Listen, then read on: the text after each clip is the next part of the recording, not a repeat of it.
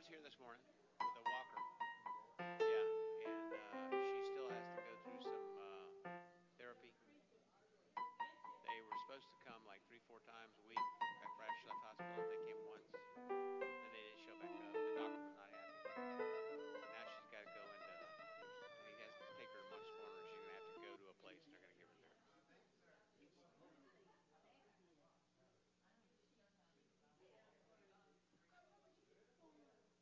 Testing, one, two, three.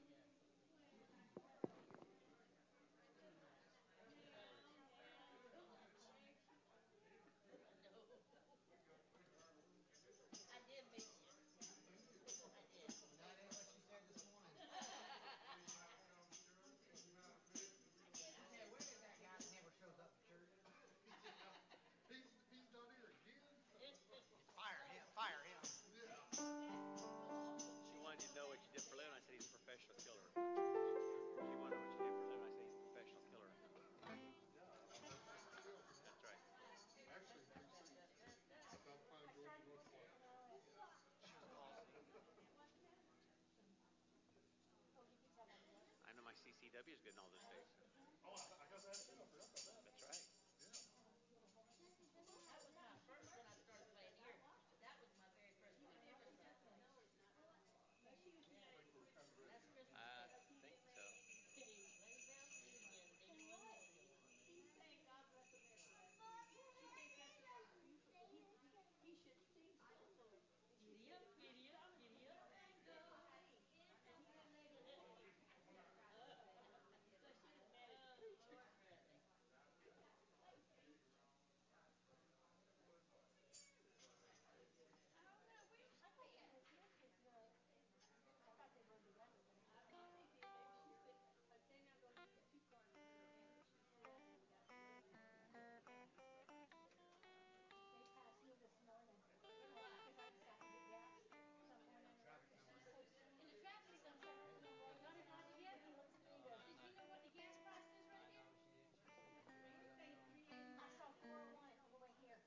think so. three eighty-two. three eighty-two where? B J's. Yeah, I ain't going to B J's this week. I do need to go and get them. I've got their, I got their credit card. I've got their card, but I also had their credit card. Okay. If you use their credit card, you get ten more cents off every gallon. She was asleep in the house when I left, and so...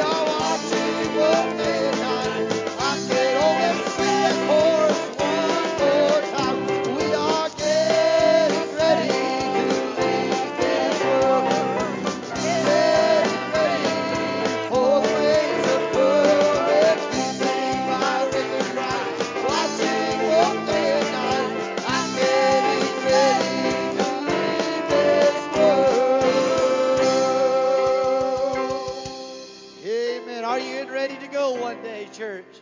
Amen. We're going to ask you to take a few minutes and greet those around you in the Lord, and then immediately we'll come back for prayer. So will you just say hello to those around you this evening?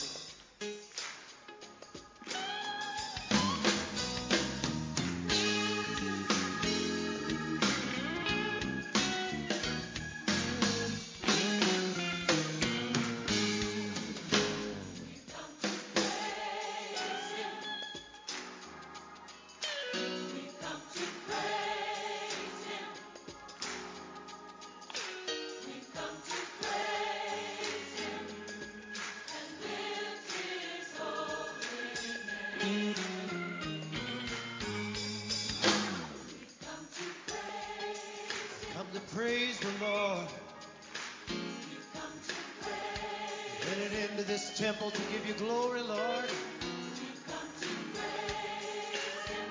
Lift you, Lord. Lift His holy name.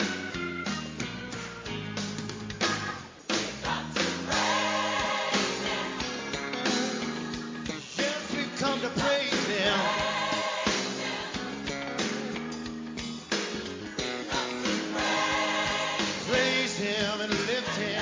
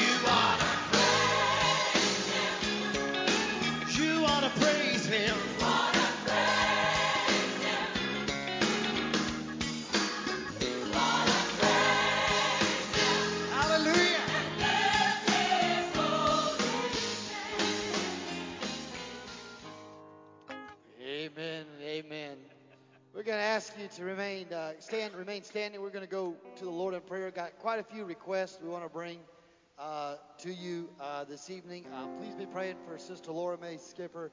Uh, I mentioned it to you this morning. She's in the hospital with a dislocated uh, shoulder, fractured elbow, uh, and uh, has to have surgery tomorrow. Um, and so there's some challenges, obviously, with all of that. Anytime you go under uh, anesthesia at uh, at that age, and so. I want to pray for her. Continue to pray for Bonnie um, as well.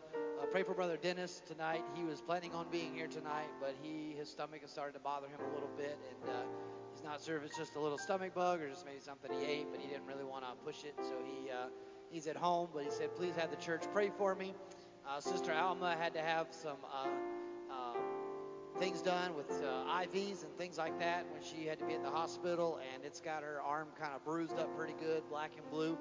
Very sore uh, and hurts. She asked for prayer uh, as well, and uh, wanted to be remembered as well. Brother James, uh, we talked about on Wednesday night, he's been asking uh, for prayer uh, for the Lord to give him some uh, some rest and some, some comfort, and to be able to get some good rest at night and uh, some good sleep as well. And uh, we also want to pray for the services on Wednesday night. Brother and Sister Carlsey will be uh, leading uh, those services uh, while I'm at youth camp, uh, leaving uh, early in the morning. Uh, around six o'clock to head up to Malden. Um, so they'll be handling uh, those things. The building will be unlocked, but please pray for them as God gives them direction on how to uh, bring the message on Wednesday night in the fellowship hall uh, as well. And so we uh, want to make sure that we remember those together in prayer. So let's pray together. Heavenly Father, Lord, you are so great. You are so wonderful. You are, Lord, truly worthy of all our praise. And Lord, today, Lord, we know there's a lot of people that have some heavy hearts and have some needs. Lord, people like Sister Laura Mae Skipper, who has surgery that's impending in the morning, Lord. Uh, Lord, facing from a dislocated shoulder and a uh, fractured uh, elbow. But Lord, we know that you are a surgeon. You are a great physician that can heal. Lord, we pray for Bonnie today, who is still battling cancer. Lord, we pray for Brother Robert Chambers, who's still needing a touch from his AFib uh, bout in the hospital. And Lord, we pray, uh, Lord, for Brother James, Lord, you give him rest and you would let him find peace and comfort. Lord, and late in the evening when he is having a hard time resting, Lord, we ask that you would continue to touch Sister Alma, Lord, who is uh, recovering from her recent uh, stint in the hospital with these I Vs and, uh, Lord, the bruising and the, uh, Lord, tenderness, Lord, of the skin and this muscles that she is experiencing. Lord, we pray for, Lord, Brother Dennis, who's got, Lord, some stomach uh, uh, issues tonight, Lord, that he's just battling with. But, Lord, we know that you are able to make him feel much, much better. And, uh, Lord, thank you that we thank you for Sister Dale being able to be in church this morning. But, Lord, we know she still needs a touch because it was probably a lot on those knees today. But we're just believing you're going to make, uh, Lord, credit to that as her faithfulness, Lord, and you're going to touch her. Lord, we pray for the services on Wednesday night.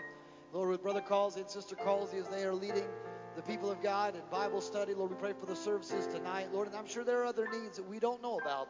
But, Lord, we know you know all about them, even if we don't ask them. And, Lord, you're able to meet those needs, and we're asking you to do that. In Jesus' mighty and precious name. And together the people of God said amen. Amen. Let's remain standing and let's sing tonight uh, an old praise chorus of the church written in nineteen eighty-four. So it's four years older than I am. That tells you it's old. So uh, it's uh, it simply says, "Will you bring the sacrifice of praise into the house of the Lord?" Lord, how we bring sacrifice of praise into the house of the Lord. Will we bring sacrifice of praise into the house of the Lord? And we offer, oh, and we offer unto you the sacrifices of thanksgiving. And we offer unto you.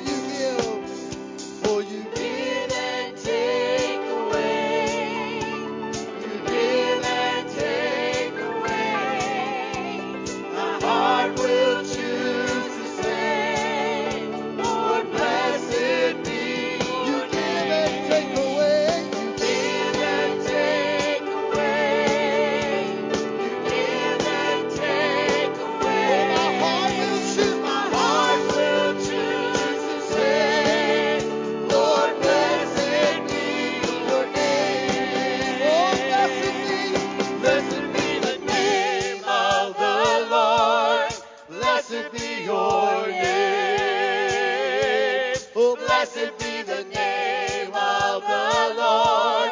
Blessed be your glory.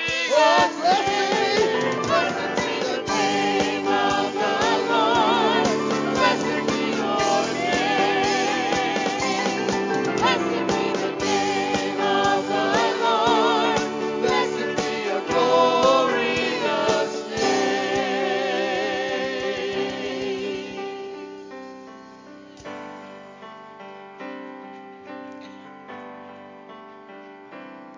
So bind us together, Lord, bind us together with cord that cannot be broken.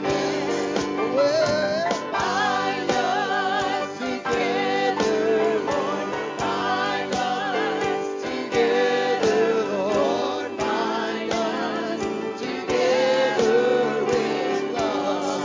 Well, will you bind us, Lord? Will bind us together, Lord, bind us together with love that cannot be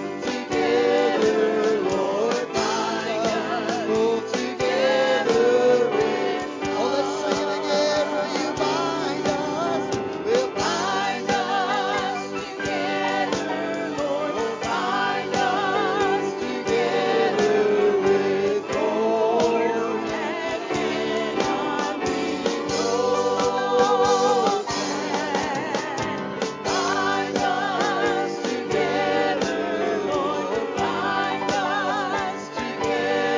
together with love.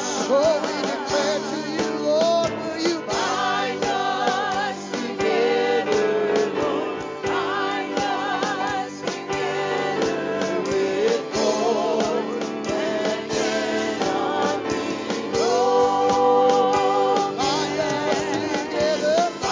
together, Lord, bind us. Oh, let's sing one more time. Bind us together. So we declare to you, Lord, will you bind us together, Lord, bind us together with cord that cannot be broken. Bind us together. Bind us together, Lord, bind us together,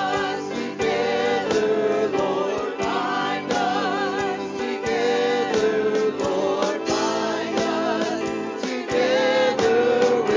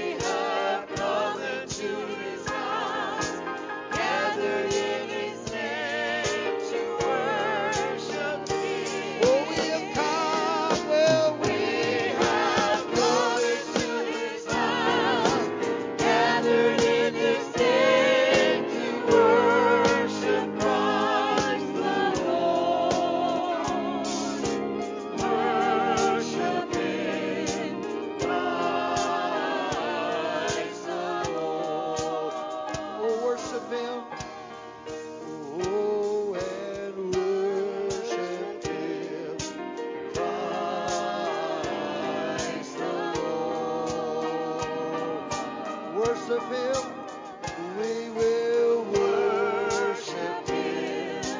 Christ the Lord. Oh, can we just sing it a cappella? We have come into His house, gathered in His name to worship Him. We have come into His house. We have come into His house, gathered in His name to worship Him. We have come into His house. We have come into His house, gathered in His name to worship Christ the Lord. Will you worship Him? We worship Him, Christ the Lord. Father, Lord, we do truly worship You. We lift up holy hands, we magnify Your name, and we worship You. Because, God, it is truly Your presence that makes things so evident and so real in our lives. God, Lord, we know that we have come to this house and gathered in Your name to worship You. But, Lord, we know ultimately, God, You inhabit the praises of Your people and You long to be worshiped in spirit and in truth. So, Father, today as we stand in Your presence, we felt the sweet, sweet moving of Your Holy Spirit in this place. God, we're asking right now that You would just make Yourself ever so real and known to those of us in this house, but also those of us maybe watching online. Let it be known that God is in control. Every man be a liar, but God's word is true, and it is still the living, breathing word that can go and accomplish the task it is sent to do. And Father, Lord, we just love You. We glorify, we magnify the name of Jesus. Because there is no other name by which men must be saved, but at the name of Jesus every knee will bow. Every tongue will confess that You are God to the glory of God the Father. And for that we eternally give You the praise, the glory, and honor, and are eternally grateful. In Jesus Christ our Lord we pray. And the people of God together said amen. Amen. Amen. If you're able to be seated, you may be, do so at this time.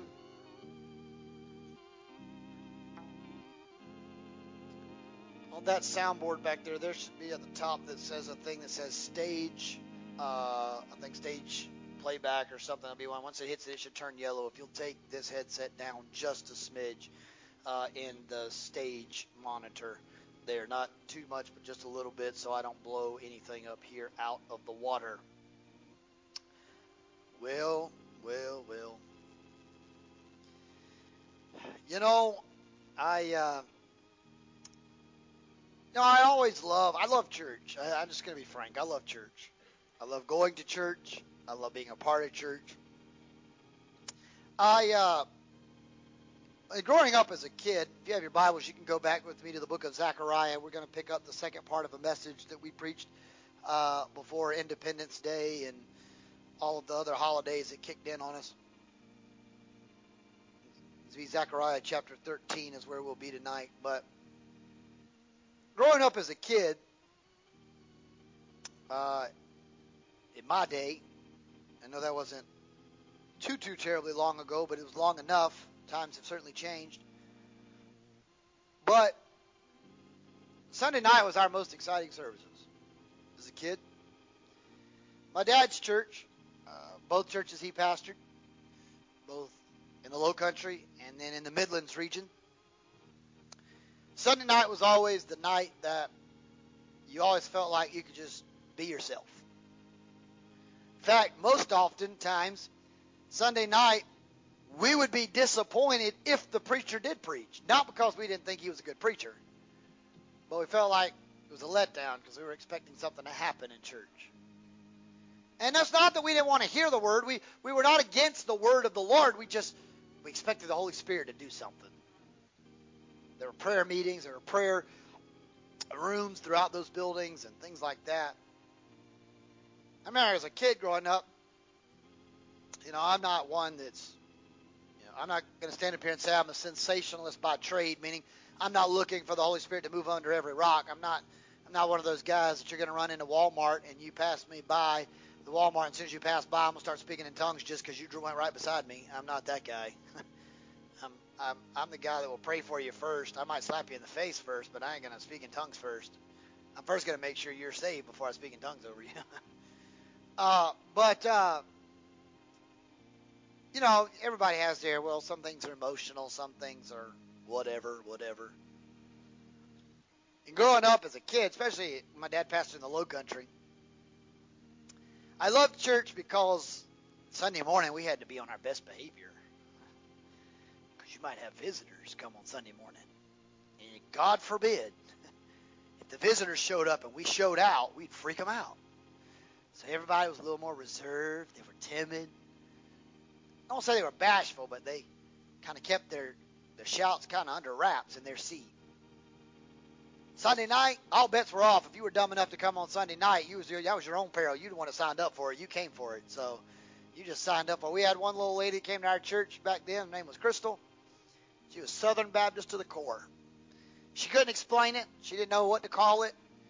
She she was raw. I mean, she was rawer than hamburger meat. She was raw Christian. And she didn't know what to say it. So when she would describe people at her work, about after two weeks of coming to church there, and seeing these services happen, she started going back to her job, trying to explain to her people what church was like. And she said, well, I was raised Baptist, but my husband was Pentecostal, and, and, and I, don't, I don't know how to explain it to you. Sunday mornings, it's, you know, it's a little bit louder than the Baptist church. I mean, they sing, but, you know, pastor preaches, and he's a little more vocal. He kind of yells from time to time. I, I don't know if we've been bad or not, but he's yelling like we've been bad. And, uh, you know, but it, it seems to work. People respond to him fussing at them. And she said, but Sunday night, I don't know how to explain it to you. It's like they just have a throwdown. And somebody at work said, what's a throwdown? She said, I can't explain it to you. All I know is they'll be singing, and people start running, people start screaming. People, and they said, well, do you go to like a cultist church? She said, no, no, it's real. I'm telling you, she said, people just be falling out all over the floor.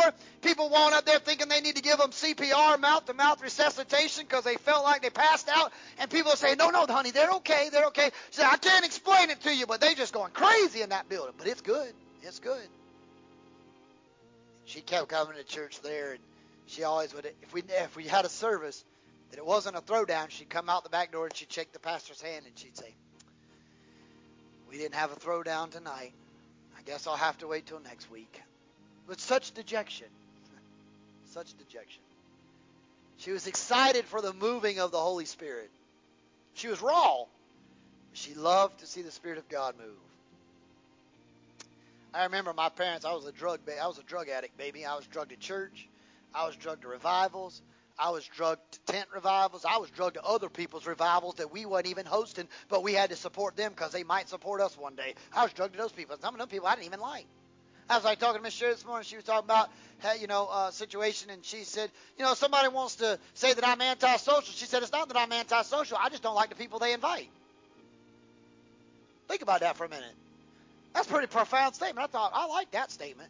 It's not that I'm antisocial. I just don't like some people that came over. So, yeah, I'm not antisocial. I'm just not social with you. That's a great idea. That's a wonderful way to look at it. I love that thought.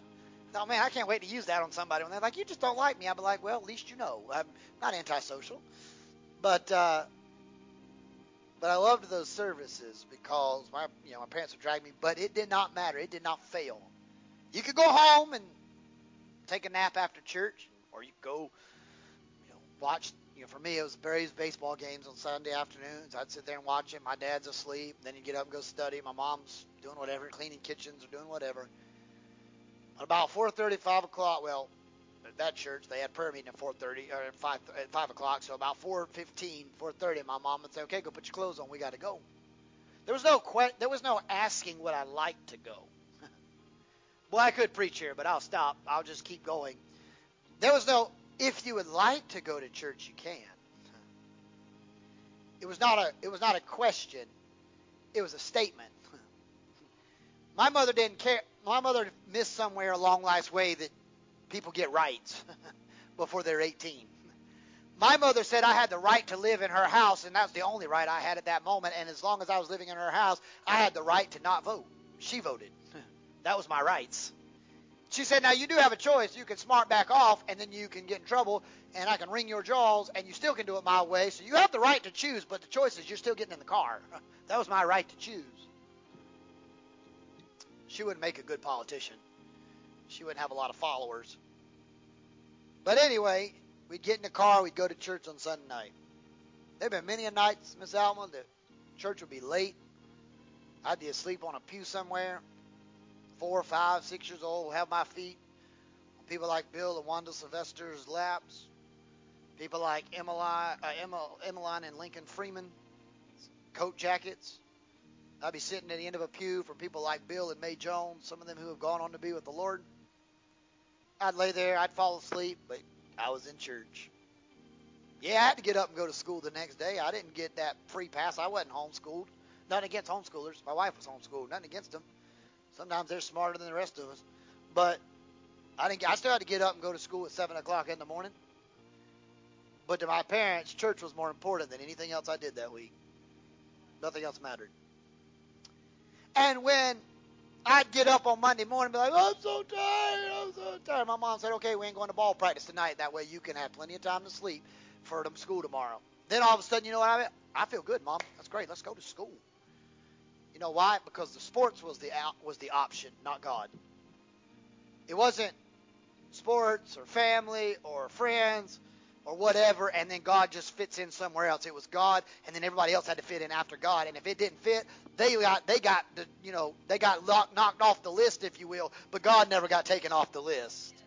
Problem is, we live in a day in society where God's now some here down here on the list, and everything else is up here, and it's out of balance. God should be on the list, and if nothing else fits, well, so be it. Sorry that you didn't get to play ball on Sunday. Sorry you didn't get to go to your friend's lake house on Sunday. Sorry you didn't get to ride the boat. Sorry, it's Sunday. We're going to church. Get in the car. You can go next week, and but as long as you're back by Saturday, but come Sunday, you're behind. Better be on a pew in church. My mother even was got so brassy. When I'd go off with friends, she'd say, I expect you to be in church in the morning, even if I spent the night somewhere. And she'd say, if you're not, just know when you come home, the keys that you drove the, the car to, or the, with the keys to the car that you drove with, just know when you walk in the house, I pay that insurance. So it's my car. So you hand me those keys, and you better ask your friend every time to pick you up. You also better ask him to give you lunch money this week, because I also buy your lunch. You better ask him, can he feed you dinner this week, because I also provide. And you better ask him, can he buy you clothes, because you're going to go naked to school tomorrow, because those are my clothes, because you don't have a job. And so you better hope they got clothes that you can borrow. And by the time she got all said and done, I said, Mom, I'll see you at ten a.m. I didn't want to go around naked. You know? Now I hear people, you know, all the time talk about church. And it's going to tie into this message, and I'm going to bring it home here in just a second to you. It's not just at our local church. When I say this, when I start talking about the church here in a minute, I'm not talking about a physical property on this house, this foundation. I'm talking universal. I'm talking Universal Church of God.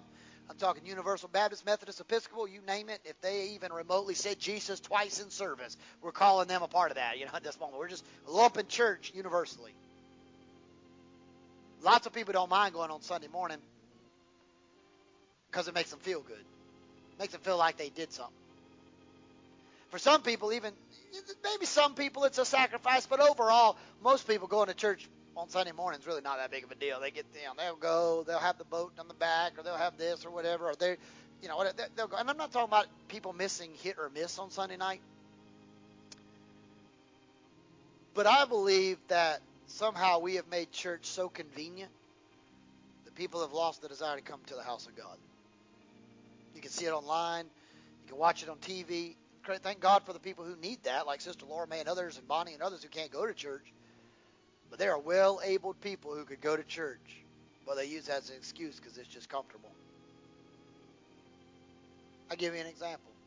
Again, I'm not picking, so don't get mad. fifty-one people were in this house this morning. Look how many of them are physically able. They could have came back tonight if they'd have wanted to. But they're not here. Some of them sat by you this morning in church. Some of them were in your Sunday school classes. They had no excuse. There's no reason they couldn't come. They chose not to come.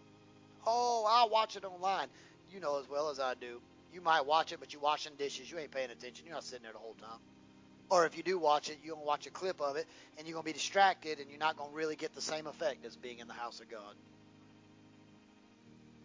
And my heart for the last few months has been uh, burdened for the church, not here, but universal, about getting people to reshape their focus. We've missed it. Our priorities are off. God gave us, if I, if you call it, in my words, God gave us a global reset through the last two and a half years. It was like God hit the reset button. You got to be out of church, fix what you need to fix. We're coming back stronger. Let's do this thing. And some churches, I think, bombed. They failed. They they missed the moment. They let, they they missed it. Still are missing it. My heart started thinking in two weeks. Well, excuse me, not two weeks, three weeks. Sorry, my calendar is just right now. Three weeks, I'm going to fly out, oh, oh, two weeks from Friday, actually, but three weeks total. But two weeks from t- this Friday coming up, I'll fly out on an airplane out of Charleston International Airport, and I'll land around midnight that Friday night in San Antonio, Texas. Starting that Monday, after a registration and things like that, on Tuesday morning, I'll sit in C-SPAN for church. We'll be arguing and fussing and fighting and grumbling and trying to read Robert's Rule of Order like we're reading a novel. We're going to be quote, we're going to be using words we don't even know what they even mean, how to spell them. We Googled them and just found the synonym of it, so we sounded more educated when we went to the little mic podium, so the general overseer would think we're really smart and use words like, that's not germane to this topic. We don't know who Jermaine is. He's somewhere else in his church. Don't tell us who Jermaine is. Just tell us you don't know what you're talking about. We don't care what Jermaine said. The point to be made is we'll sit there and you'll be shocked how much grown men and women will argue. I mean argue. Over things that we shouldn't even be arguing about. Arguing over. You know, in this assembly this year, we have items in the agenda like we're having to vote and taking a declarational stand, putting it in bylaws, putting it in articles of, of, of faith. We're having to vote on not using feminine pronouns to describe God. We're having to vote on that because someone in our denomination says God is gender neutral, and so she would apply. If you wanted to say instead of he, you could say she is the Savior of the world. We're voting on that because we got churches that are doing that. We have to do that. Voting on how to handle transgender situations. If they walk in the church and say they need to go to the bathroom, but they don't identify, what are you going to do? What are you going to do?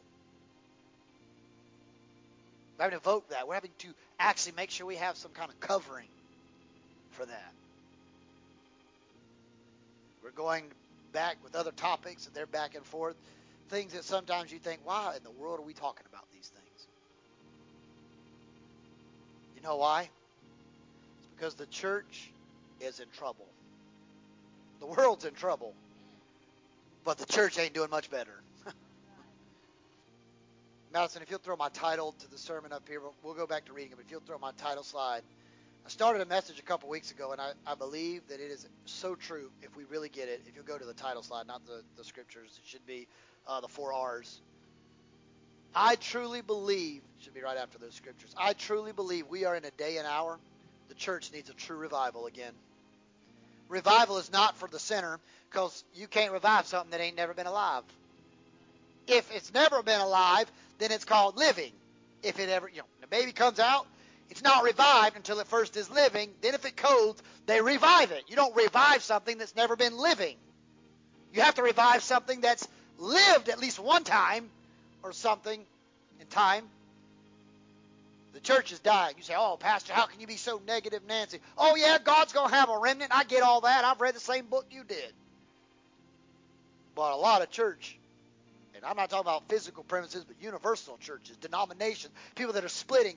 We talked about the Drag Me Back to Church Sunday a couple weeks ago uh, with the other church. There's a lot of denominations ordaining and, and allowing openly homosexual people serve as pastors and priests in their, fa- in their, in their church organizations and leadership positions. The church is sick and dying. We better get revival or we're in trouble. We're in trouble. I want you to look Zechariah thirteen, verse seven. Awake, sword, against my shepherd, and against my man, my associate, declares the Lord. When you strike the shepherd, when you strike the man of God, when you strike him, the sheep will start getting lost. They'll, they'll disperse. Boy, I wish I could stand up here to tell you that churches are just, we're just thriving in, in the world. Yeah, you'll hear it. We'll hear it. Brandon and I will hear it. And we go to General Assembly. They'll tell us about how many. We've had one million people get saved in world missions. Praise the Lord for that. We're now at, you know, three point five million or seven point eight or eight point seven million members worldwide. Praise the Lord for that. But they don't ever tell us how many churches split over the last year. They tell us how many people got saved in world missions. Thank God for that. Don't miss what the preacher's telling you. Thank God for the million people that we help send the gospel around the world. Praise God. That praise God for the, you know, umpteen thousand people that joined the fellowship of the Church of My God. Glory to the Lamb. The Church of God is right. Hallelujah. You know, we sing all those songs. Praise God for that. Now we're eight point seven million members worldwide. Praise the Lord. One of the largest Pentecostal influenced churches in the world. They never, Sister Alma, not one time have they ever put a list of churches and said, now these are how many churches split over the last year. This is how many members we lost worldwide. Not through death, but because we didn't have our act together. How many churches split? How many young Christians went away and got scattered? How many people had attacked pastors or attacked ministers or even got disgruntled within the church? They never tell us how many of our own sheep scattered. What happened to those?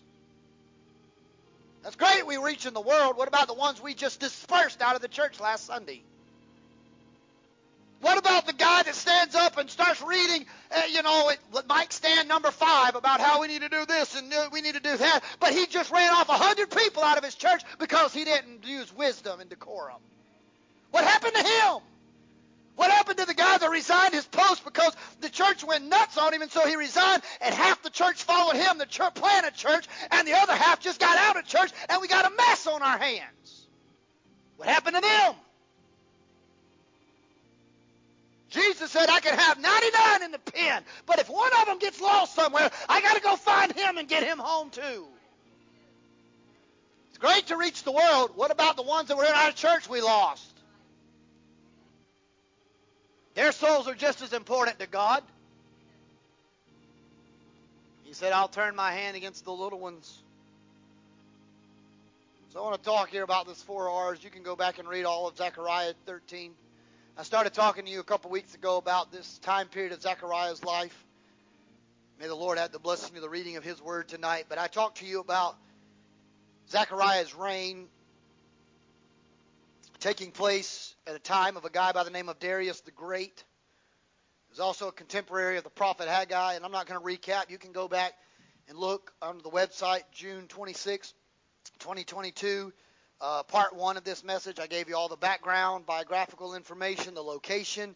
I, I told you all about five eighty-three B C, the famous Edict of Cyrus taking place, and them getting to come back to the homeland, and you can go back and do all of that. I started talking that same night about how Jehoshaphat in Second Kings chapter twenty-three, and again you can go, uh, excuse me, King jo- uh, Josiah in Second Kings chapter twenty-three, I talked to you about how when he came to power that the nation of Israel was in a mess, and so he reinstituted some things. He cut down the Baals, and he cut down the Asherah poles, and he knocked down all the altars, and he instituted Passover again. Second Kings twenty-three talks about all these reforms that he did because he realized the church was sick and was in trouble.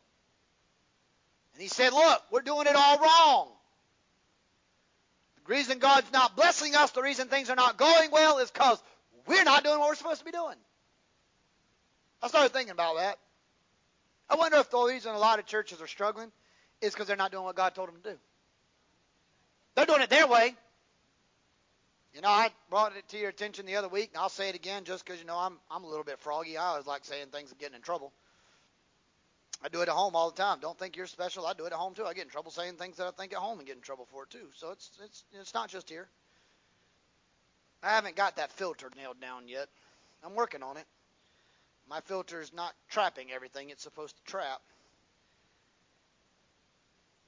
Yeah, it's great that Brother Bobby's church, I don't even know who Brother Bobby is, so if you know Brother Pastor Bobby, please don't think I'm talking about your Bobby. I don't know who's Bobby.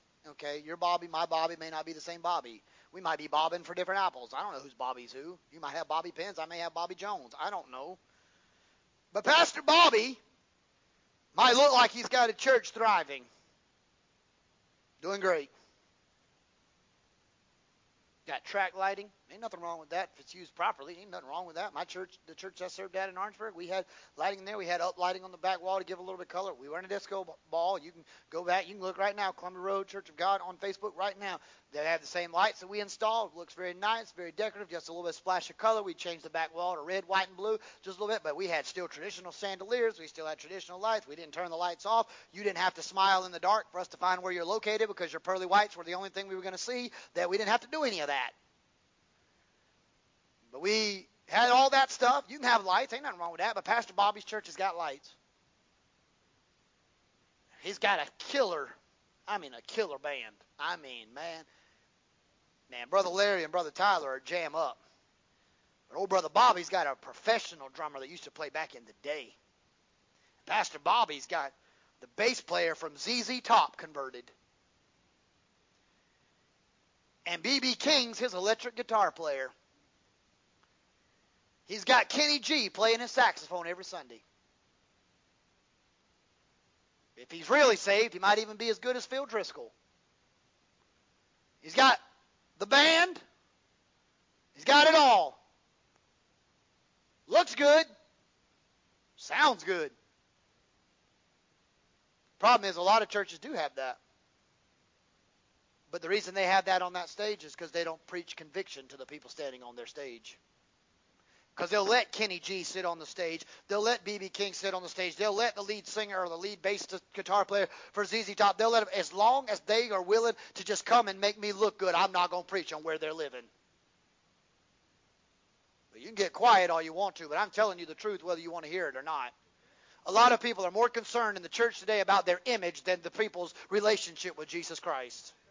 They're more concerned about how good we look, how awesome we sound, how professional our band sounds, how professional our singers sound. Oh, we look good, but we're going to hell in a handbasket because we ain't preaching where they're living. We'll put them in leadership. No, it. They're living in sin. I'm going to tell you right now, I quit. I will quit this church before I ever let that stand on this pulpit. I'm just telling you that right now. You can have my resignation. I'll hand you the keys tonight. If you ever say, well, they're so good and they're so talented, if they're not going to live right, they're not going to stand on this stage either. I'm not saying they don't have hiccups. I'm not saying they don't sin. I'm not saying they don't fall. Everybody falls from time to time. None of us are perfect. No, not one. But if they are continually to live in rebellion, I am not going to condone that behavior in God's house. Period. None. None. My wife has a good job. If we have to, she'll cover me till I get another one. But I'm not standing before God saying, well, God, we look good, but I didn't preach it or I didn't tell it.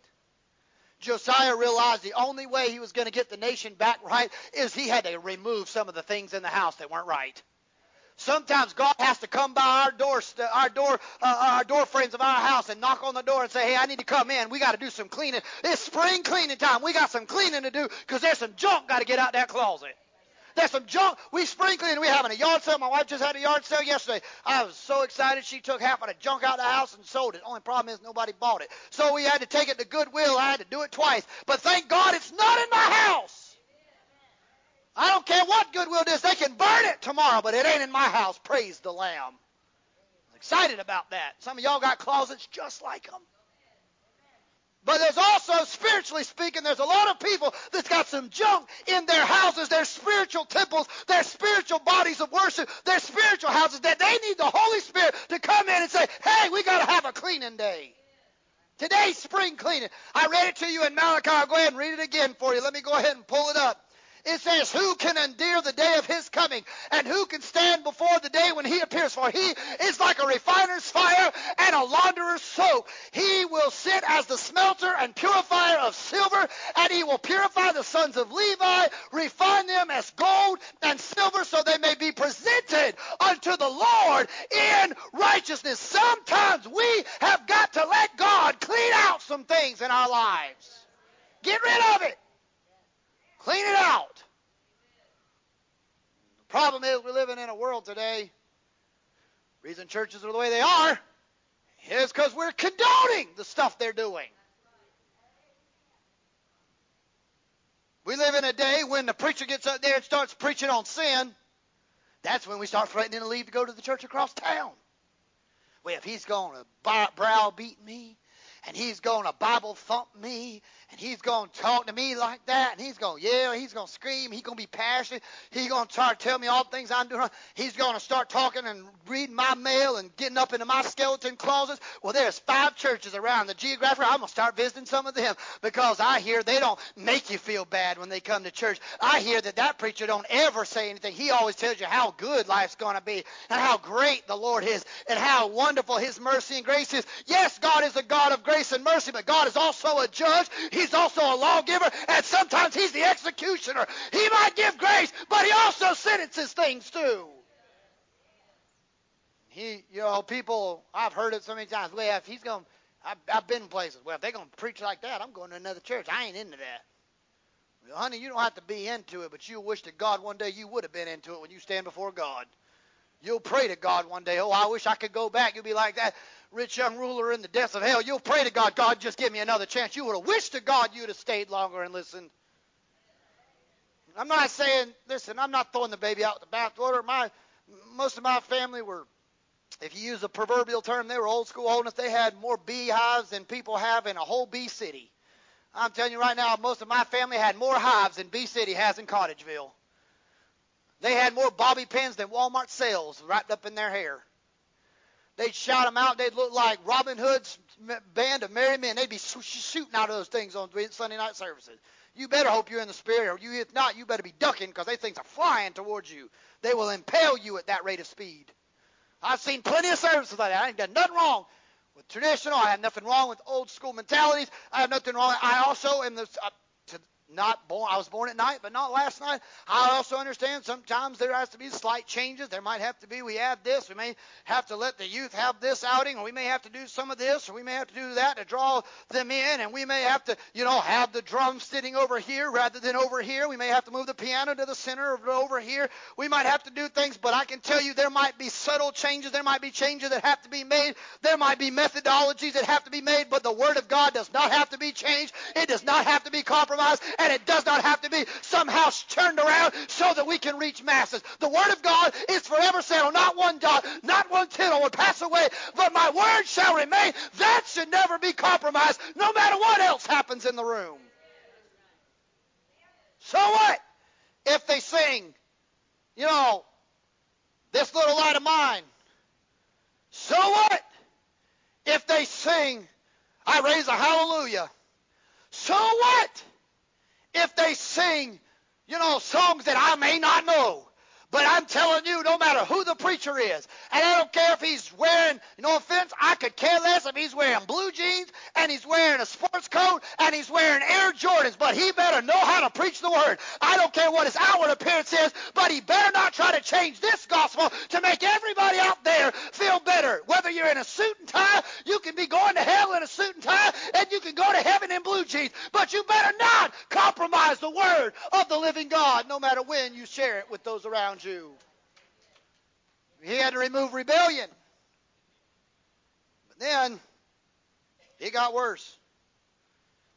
They didn't listen. He tells them in Zechariah, he continues to tell them, he said, there's going to be two-thirds. They're going to fall away. We're going to just lose them. You, read, you, you can go back and read it. I believe it's around verse number eight. He said, two parts of the land shall be cut off and die. One third will be left in the world. He's talking about the spirituality of the church and talking about the nation of Israel. He said two thirds are going to be wiped out. Like that. One third will be left as a remnant. Only thirty-three percent will stay true. sixty-six percent will have a great falling away, but only thirty-three percent will stay true to my name. But he recognized something. There is a redemption. Even for people that have sinned, there is a redemption if they're willing to come back to the Father.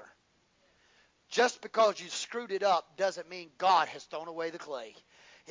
There's an old song, it's an old Southern gospel song, says, He did not throw the clay away. He molds me and makes me and forms me into what I am today. I'm so glad that he did not throw the clay away. Just like Jeremiah and Jeremiah eighteen said at that potter's wheel. It wasn't perfect. It wasn't the best, but the potter never threw the clay away. He just made it into a different vessel. Can I tell you, like I said this morning, it doesn't matter what you've done in the past. Doesn't matter what your children may be doing, what your grandchildren may be doing. No matter how long of a laundry list, if you will, of sins they've ever occurred or procured. Doesn't matter. No matter how bad they are, if they ever fall down anywhere, whether it's in a Walmart parking lot, in a closet, or at a church altar, if they ever come and say, even so, Jesus, come into my heart, be like that fuller soap and wash me clean, it doesn't matter how long the list is, God will save them in that moment. He'll save them. It may not look like it right now, but if they ever say, no matter where, oh God, I need you. I am wrong. You are God. Forgive me. It doesn't have to be a long theological prayer. Even the ones that have revolted against this gospel message, even people that have been in our churches and have traveled this land and once were saved, but now have turned their back on God, now don't believe in the God we serve, that used to sit on pews even like in this church, but now are nowhere to be found because they're lost and they've, they've got dispersed, if you will, by the cares of life. If they ever come back, whether in this building or in their home somewhere or on the backside of a desert, if they ever say, even now, Now, Lord, I need you. God will wipe away everything they've ever done. He'll wipe it away. Israel had this cycle that they were in. We, we find at first this cyclical pattern in the book of Judges. Israel had this big cycle in their history they always followed. They'd start out serving God. And then times would get good. And they thought, you know, I don't think I need God after all. I'm good. And then they'd start looking at all the other nations around them. But their God looks pretty cool too. Hey, that guy's God looks pretty good too. Man, that prosperity gospel that preacher's preaching on that side of town looks pretty good too. Man, that church over there, they got good music. That pastor, he's the cool, he's the cool guy in town, man. He wears all the latest and greatest clothes.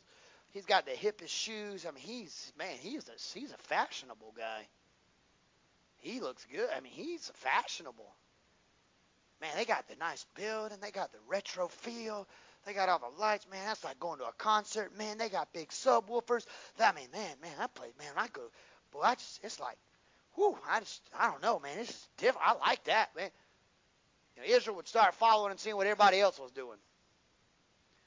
You start following what everybody else is doing, that's when you get yourself in trouble because God don't need you to follow everybody. He needs you to follow him. There's a distinct difference between following a man and following God. God said when the fire moves, pack your bags, pick up your tent, let's get to walking because the fire is moving. When the cloud is moving, pack up your bags, pick up your tent, let's get on the road. We're walking again. When the fire stops, the cloud stops, sit down, keep your mouth shut, and just stay there till I tell you further instructions. When I move again, pick up your tent, grab your bags, let's go. God doesn't need you to follow Moses. He needs you to follow the fire and the cloud. Because Moses will beat his staff on a rock and miss the promised land. But if you follow the fire, the fire and the cloud, you'll go into the promised land. Come on, somebody. Or you follow Moses all you want to, but most of the guy, most of the time, the Moses of your lives that you're following, they might take you to the edge of the promised land, but they're not the one that promised you the promised land. They can get you to the edge. They can get you to the brink of a miracle. They can get you to the brink of the troubled waters, but you got to go in with God to get your miracle.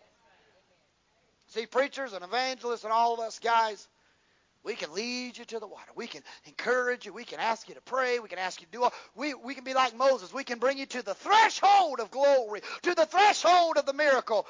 But we can't get it for you. You have to get it. Moses is a good guy. One mistake. Talk to the rock. Don't hit the rock. Whoosh. Hit the rock. What'd God say? You can see it, but you ain't going in. You can come to the edge. You can see what could have been yours, but what you lost because you disobeyed. What I want you to know is Moses led over a million plus people through the promised land, brought them through, brought them to through the through the, tri- the trials, if you will, of Egypt, brought them through, got them, if you will, into the promise, to the to the wilderness. He helped navigate them through the wilderness. I mean, what a good pastor. I mean, let's think about Brother Moses. What a good guy. He lived with them in the desert. He sweated. They didn't have air conditioning. It was miserably hot. He didn't complain. He said, they complained, God, just let me die. They're annoying as all get out. But Pastor Moses, oh, he led them fearlessly. He took them. He took them. He took them. But he got them right to the edge of the promised land. He let spies go in, bring back clusters of grapes on big vines to tell them how awesome God was and how amazing God was. And everything was going great. Until they hit the rock. Because Moses got frustrated with the people, he let the frustrations of people cost him his breakthrough. Because he was annoyed with the church, because he was annoyed with the people of God, because he got frustrated. You know what he did? He didn't go to the promised land because he was worried about the rock. He was annoyed, he was mad, he was frustrated by the cares of life, and he smote the rock because of the annoyance of the people around him, and they cost him his promised land. Oh, yeah, he got to see it, but it ain't the same. Seeing Canaan is not the same as living in Canaan. It ain't the same. Joshua and Caleb, they come back with the other ten guys. Ten of them says, we can't do it. They grasshopper. We can't go. We can't do this. We, we, ooh, they big boys. We can't do that. But you know what happens? God let the ten boys who said, we can't do this, die so they didn't have to do it. Isn't God so loving? Isn't he so nice? Well, you can't do it. All right. Well, I won't put you through it. We'll kill you out here. Thank you, God. Doesn't that sound, don't you, don't you just next time when you're praying and you just feel like it's insurmountable, don't you just want to tell God, God, I don't think I can do it, and hope that he don't kill you in the process? God, I don't think I can go through this valley. All right, well, I'll just go ahead and kill you now. We'll stop that, and we'll just go let somebody else go through the valley. Good night. Here you go. I'll see you in the morning. Literally, I'll see you in the morning because you're coming. Bingo, your turn. You're coming to heaven. I mean, he wiped them out. You can read it any way you want to. He wiped them out in the desert. Said, y'all going to wander. Nobody twenty years and older is going in. Y'all going down now. Isn't it funny that ten guys come back with a report and they were able to shape millions of people? Think about it. Ten guys got to see the grapes, the mandarin oranges, and the apples, and the pears, and the rivers, and the fertile grounds. They come back. And over a million people said, we're going to go with the majority. We're going to go with those guys. They're pretty smart. You better be careful who you follow because they may lead you to your demise. Just because everybody that says they're a preacher, everybody that says they're a teacher, shoot, everybody that says they're for the church and on the church council, you better know who you know who you believe in because some people will lead you astray. I have been in churches, thank God it ain't here, but I have been in churches, not everybody that was on the pastoral council was after the best for the church. They were after what was best for them and didn't care what happened to the rest of the church. They spoke for the church, but it wasn't because they had the best interest of the church. They had their own interest at heart. I could preach that, but I'm going to go and move home. I feel oh, Huddle House is calling. I'm going to go that way. What happens? Moses and them come back. Joshua and Caleb, everybody knows the story, Brother James. Joshua and Caleb said, what's wrong with y'all? God, God already said it was ours.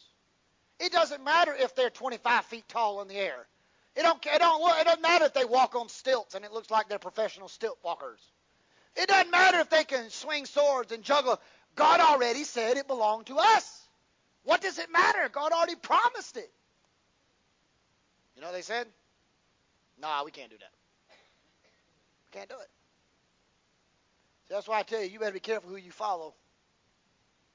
You can follow the preacher all you want to, but he's only going to get you to the edge of the breakthrough, the edge of the miracle, the edge of your moment. He's going to get you to where the waters are troubled, but he can't push you in the water. You got to get in the water yourself. You can be to the edge, but if you're waiting for the preacher to do it for you, you're going to die in the wilderness right at the brink of your promised land because you followed a man, not the cloud and the fire. The cloud represents the protection of God. It gave them shelter from the desert heat. It gave them basically, it's amazing how you can be in a desert. Brent and I were there uh, just this past uh, year in, in March when we were up there, and we went to some of the different parks up there that was very desertous. It was amazing. When the sun's out, the temperature's one thing, but if there ever came cloud cover, how quickly the temperature like that dropped in the desert. I mean, it was like almost instantly. You were like, whoa, I should have brought a jacket that quick because of the cloud cover.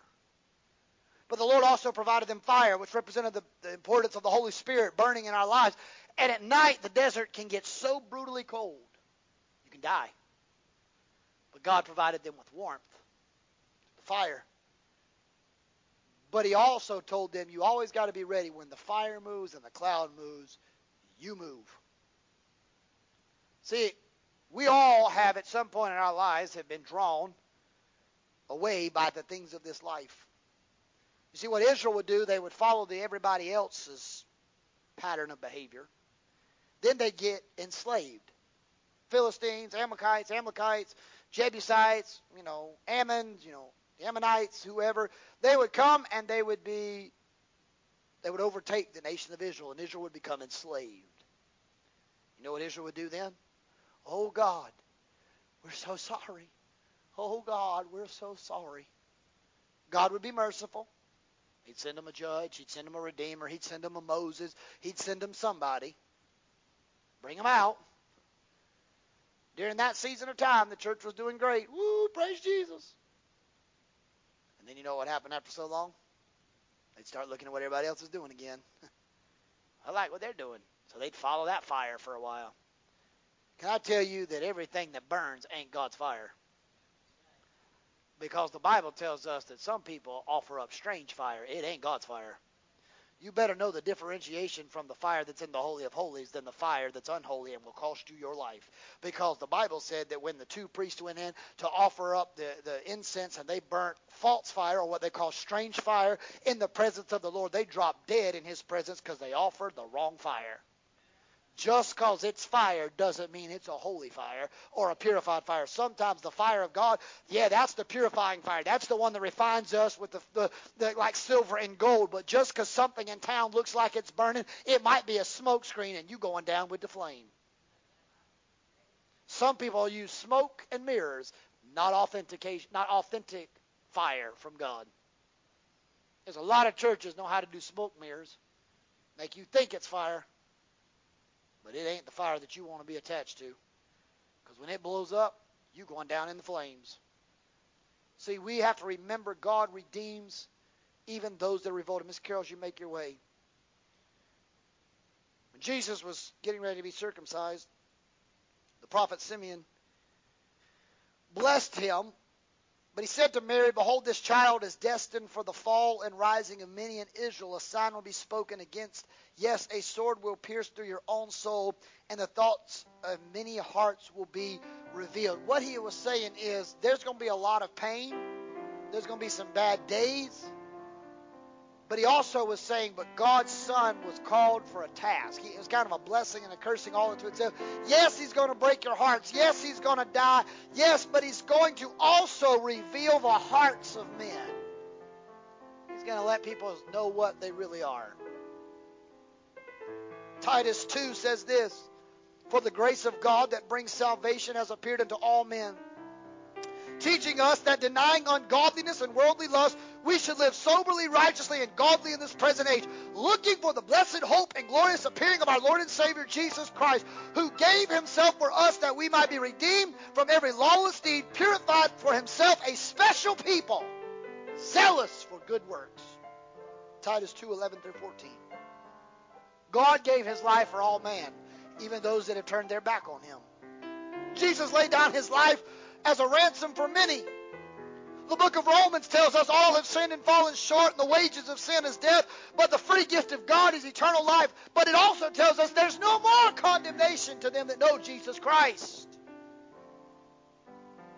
Romans eight says it like this. Who shall separate us from the love of God? Shall tribulation, distress, persecution, famine, nakedness, peril, or sword? As it is written, for your sake we are killed all the day long. We are accounted as sheep led for a slaughter. Yet in all these things we were made more than conquerors through him that loved us. For I am persuaded that neither life, nor death, nor angels, nor principalities, nor powers, nor things present, nor things to come, nor height, nor depth, or any created thing shall be able to separate me from the love of God that's in Christ Jesus. It don't matter what you've done, you can't make God stop loving you. You cannot do it. Can you disappoint God? Yes. Can you break God's heart? Yes. Can you make God turn his back on you and not love you? No. Even if you turn your back on God, God's still longing for you like that prodigal son. He's the father of that story. He's still every morning looking out the door frame of the front door, hoping you're coming down the dusty road so he can open up the door and say, kill the fatted calf, grab a, ro- grab a royal robe, grab my ring, grab my sandals, go put it on him, for my son which is lost has now been found. God is still wanting you to come home. You can't make him stop loving you. So I want to leave you with this before we pray. Now, I told you this morning, this earlier in this message about being in church as a kid. Many, many a service in my childhood. You know, when the most of the people got the baptism of the Holy Spirit was not Sunday morning. It was on Sunday night or a midweek revival, but it was on a night, not Sunday morning. I'm not trying to equate that you only get saved or sanctified or spirit-filled only if you come to church on Sunday night. That's not what I'm saying. But I do think God honors it when we bring a sacrifice of praise into the house of the Lord. See, Sunday morning, most people will be glad to do that because it's like checking off religious check boxes. Ooh, ooh, ooh, ooh, ooh. You know, I feel good about myself. I went to church. You know, I'm a good. I got some in my own family. They'll go to church on Sunday morning. They'll tell you. They'll tell you. Oh, I'm faithful to my church. They're just going. They, I wouldn't put their spirituality. I wouldn't put them saved if I had every dime in my bank account. And I had to bet on it. I would bet against somebody else for them. They in my own family. Because I don't like to lose, and I'm pretty sure they'll lose. But the reality of it is, Sunday nights are hard. It's hard when you go home after church, especially if you go out to eat or even if you cook. By the time you get the kitchen clean, people settled. It is two thirty, three o'clock, trying to get settled down. About that time when you think, well, I got about an hour and a half, maybe two at best, Brother James, and you finally sit down in that royal chair that's fit for a king. Very plush, beautiful chair. It's like your body just... The rest of the week, it's just kind of like, yeah, but somehow on Sunday, it's like that bed is like have angel's wings. I mean, that chair has angel's wings. On Saturday, it hurts your back. On Sunday, angels hold that chair. It's the same chair, but it's a miracle how Sunday, all of a sudden, all of heaven's holding your recliner. And you're sitting, you know, you'd be like some people, oh, Pastor, I'm just meditating on the Lord. You lie, you sleeping. That's what you're doing. Don't you lie, you sleeping. You know, meditation. You might have started out, oh, God, it's good. That's about as far as you got. I was just meditating. It, like, envelops you.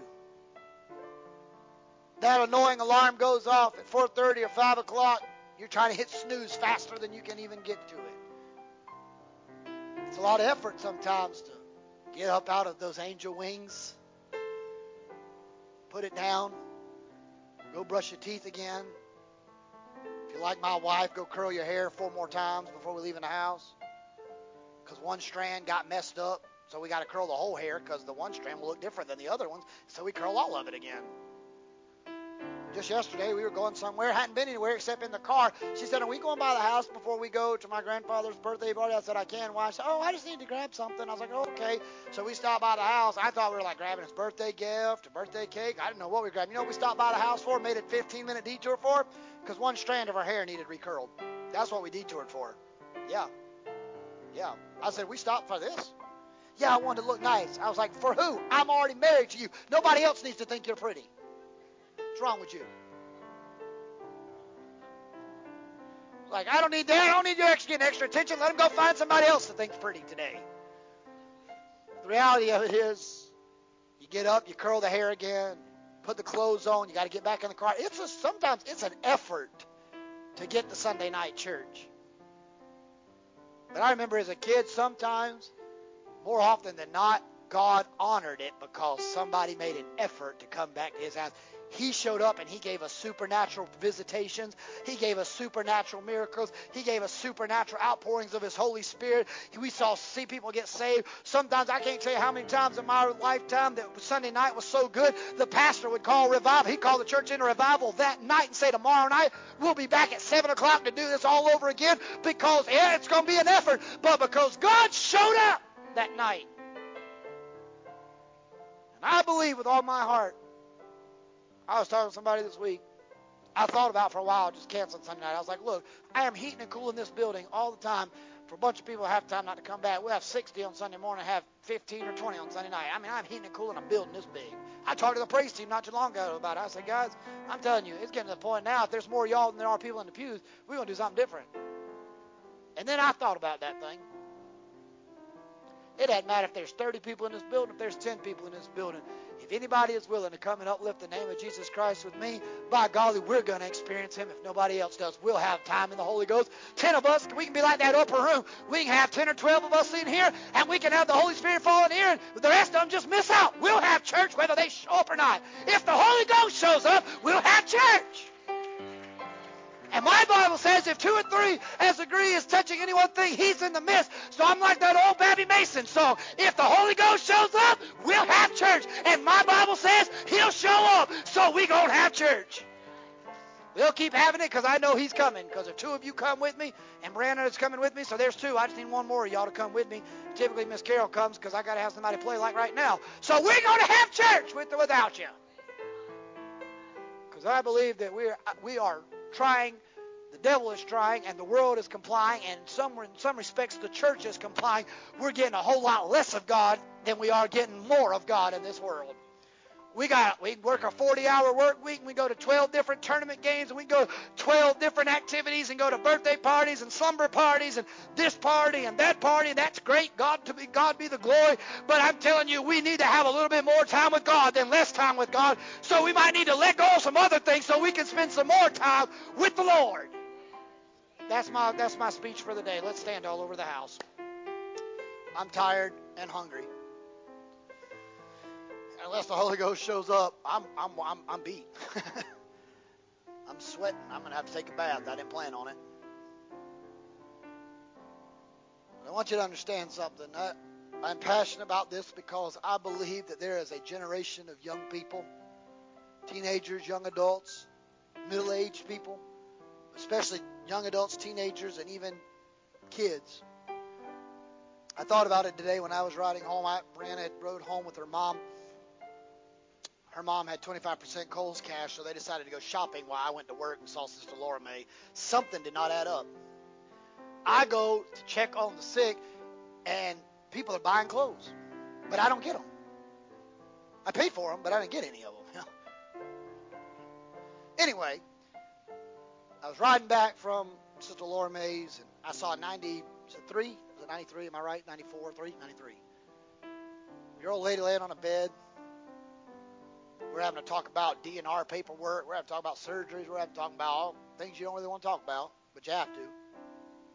I got my car, and I started. I got on exit two oh five, headed back towards Somerville on I twenty-six. Sister Alma, my mind went back to about twelve twenty this morning, twelve thirty this morning in that back property when none of our kids said they loved Jesus. And they wanted to get in a baptismal, portable baptism pool, be baptized to make a professional public statement of faith. And I thought, you know, if people like Laura Mae Skipper die tonight, nothing against little Brantley, nothing against him, I'm just using him as an example. But who's the next Laura Mae Skipper to show him Jesus? Because I can tell you, when I was a kid, Laura Mae Skipper, she knew Jesus. She's one of those people, you she'd shout at the drop of a hat, and if she had the hat, she'd drop it just to shout. That's how that's how she loved Jesus. She loved she loved God, still loves God. She she lived it in front of her kids, even in her husband's latter part of his life before Laura Mae's husband passed away. She even helped him see the light and become to the saving knowledge of who Jesus Christ was. Has daughters that have even wandered from the faith, but even on their what looked like deathbed, give their heart to Jesus Christ in a downtown Roper or Saint Francis, whatever hospital before surgery, gave their heart to Jesus right there on the gurney before surgery because of the instillment that she's made in their lives. She's in the hospital right now, obviously. But I remember in services with Sister Laura Mae, bobby pins be flying all over the room. I was one of the kids underneath trying to count how many came out. One, two. It was like a game. Who could collect them more before the vacuum cleaner found them? And whoever got the most got candy. It was a game. Now you can't even find, you can't find one bobby pin, unless there's a whole floor of them. But the reality of it is we, we, we I saw that. I went to church in those moments and saw those things.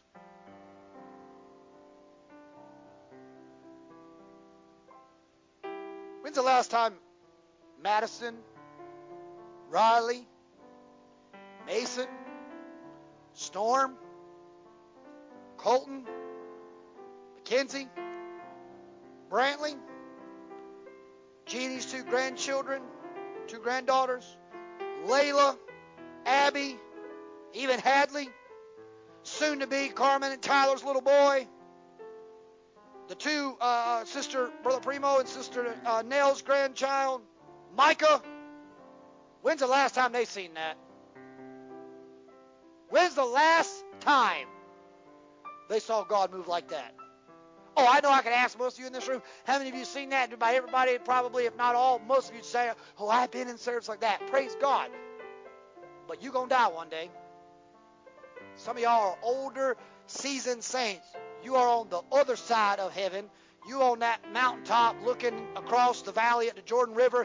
You ain't crossed it. You got one more river to cross and mountain to climb, but you can see the promised land coming up real close.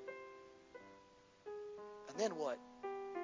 Am I going to have a generation of ten people like those people and say, we can't take the promised land, preacher. We, whoo, we can't do that. I'm going to have a, a generation of, no offense, spiritually ignorant people because they don't know a different way. Because all my Bible-believing, spirit-filled people have gone on, and nobody on this generation ever saw it happen. The book of Judges was one generation away. It one generation skipped, and it said, and then there rose up a generation who knew not the Lord nor his mighty acts. It only took one generation to eradicate the whole thing. And we're there. We're there. I don't want Madison or Mackenzie or Riley or Colton or, or Brantley or, or any of these Storm or any of Mason. All I don't want them to one day sit in these same pews at your age and never seen Jesus move like some of you have seen him move. They need to experience God like you experienced God. But it's hard for them to do it if we don't give them avenues to see it. I'm not talking about just physically being in church. I'm talking about even on Sunday morning, even if that's the only time I get them. Who cares who's visiting? Let's have church. Who cares what the person besides me thinks? Let's just have church, and if they don't come back, then let them go down the road. But we're going to have church no matter what they think about us, because they got to see it. They got to see it. Because here's the bottom line. There will come a day. The Bible says there'll be a great falling away. Some of y'all sitting in this pew, and I'm going to pray, some of y'all sitting in this pew have people that used to go to church with you in this house that you still know, still talk to, still are family connections to, or even might still be your family. And they're not here. Hadn't been here for a while. You know why? Because something created a disconnect between them and God. Some of them used to play drums. Some of them used to sing on praise teams. Some of them used to teach children's churches and nurseries and youth. Some of them used to be involved. Now we don't even know if they're saved, much less involved. There will be a great falling away, but I don't want it to be your children and grandchildren that are here right now. I don't want them to be the next ones I have to say, well, they used to come to church. You know what's going to keep them in church? The cloud by day and the fire by night, because the fire will keep you going. That's why the prophet Jeremiah could say it like this. I wasn't even going to say his name. I didn't even want to say who it was. But his fire was like an all-consuming fire, shut up in my bones, and I couldn't contain it. He said, I wasn't even going to mention it, but I couldn't help myself. I had to tell it anyway. I need these young people and young adults and other people that come to our church, even if they don't want to admit it, they're going to have to say, but I can't help myself. I got to go back to church. I can't help myself. I got to get more of God, because they can't contain him in their mortal body. If we don't get revival soon, not just here, universally speaking, if we don't get it soon, the church is going to be in trouble even more than it is right now. You can say, oh, Pastor, you're just that doom and gloom. You're just looking at all the negative Nancys in the world. I'm telling you, there's going to be a two-thirds that fall away. And there's only going to be a third, the Bible said, going to be left. We need to make sure that we're in that third and not be falling away. Because there is still a people God wants to revive and use for a great outpouring. I still believe Joel two twenty-eight still has to happen. Sons and daughters prophesy, and old men see visions, young men dream. I still believe there is a season where God's going to show himself mightily before he returns. And why can't it be with us? Why can't we start it? Why can't we be a part of it? Because I believe we can be. Heavenly Father, to the very best of my ability, I have preached your word today to your people. I've given everything I have. Lord, it's not my words that I have tried to speak today, but it's your presence and your words. God, I humbly pray that, Lord, I didn't somehow deface or downplay, Father, maybe even compromise this word.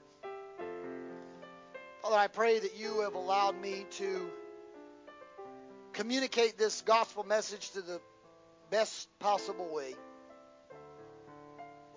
Father, I'm hoping and praying that even if there were some moments that maybe that I didn't clearly communicate it the way that I may have wanted to, that the message still got out to your people and they heard from heaven, not from me. Let this word today, this morning and tonight, be like a great marinade on food. Let it just sit and soak up in our lives and marinate and saturate us from the core, from the inside out, to where, Lord, we can just feast on the bread of heaven. God, this week I pray that we'll have opportunities that will remind us of this word and make it known that thus saith the word of the Lord is alive inside of us. God, I'm asking that you bring us back to the next appointed time safely, whether it be Wednesday night or next Sunday. Father, my prayer for this body of believers, both in-house, online, those that are not here or those that may watch later, you bless them and keep them, and your face shine upon them. You be gracious to them. Lift up your countenance and give them the peace of God that surpasses all human understanding, and guard their hearts until you come. And let the words of our mouths and meditations of our hearts be acceptable and pleasing in your sight, O Lord, our strength and our Redeemer. And God, this entire day we lay back at your feet, committing to your care, and we say, even so, Lord Jesus, come quickly and do what only you can do in this world. In Jesus' name we pray, and the people of God said, amen. Before I have Brother Causey pray our benedictory prayer, remember, Wednesday night, Fellowship Hall, seven p.m., Fellowship Hall, back wing, back here for Bible study with Brother and Sister Carlsey. Uh, pray for me this week at youth camp, that I survive youth camp and come back still with some sense of normalcy. Uh, but pray for that this week for youth camps, the last week of it. Pray for the last week of youth camp. I continue to pray for Sister Laura Mae, whose surgery is coming up. Pray for Bonnie and Brother Chambers and all the requests we brought to your attention today. Uh, we are uh, believing God's able to still do miracles. We've seen it happen, and we know he can. So we're going to believe that. And if you're not able to make it on Wednesday night, please, uh, if all possible, be back next Sunday morning and night as we'll continue. Next Sunday morning we'll uh, be preaching, but then next Sunday night we'll finish this last part of Uh, what it means to have true revival. We first remove the rebellious, and then we have to realize that there'll be a redemption of the revolted. And next week we'll talk about the righteous, what the righteous people of God, their responsibility is, and then what it's going to be like in the end. So you don't want to miss that. I love you. Constantly praying for you. I'll be thinking about you this week, and uh, praying that you have a great week of services. Brother Causey, will you dismiss us in prayer tonight?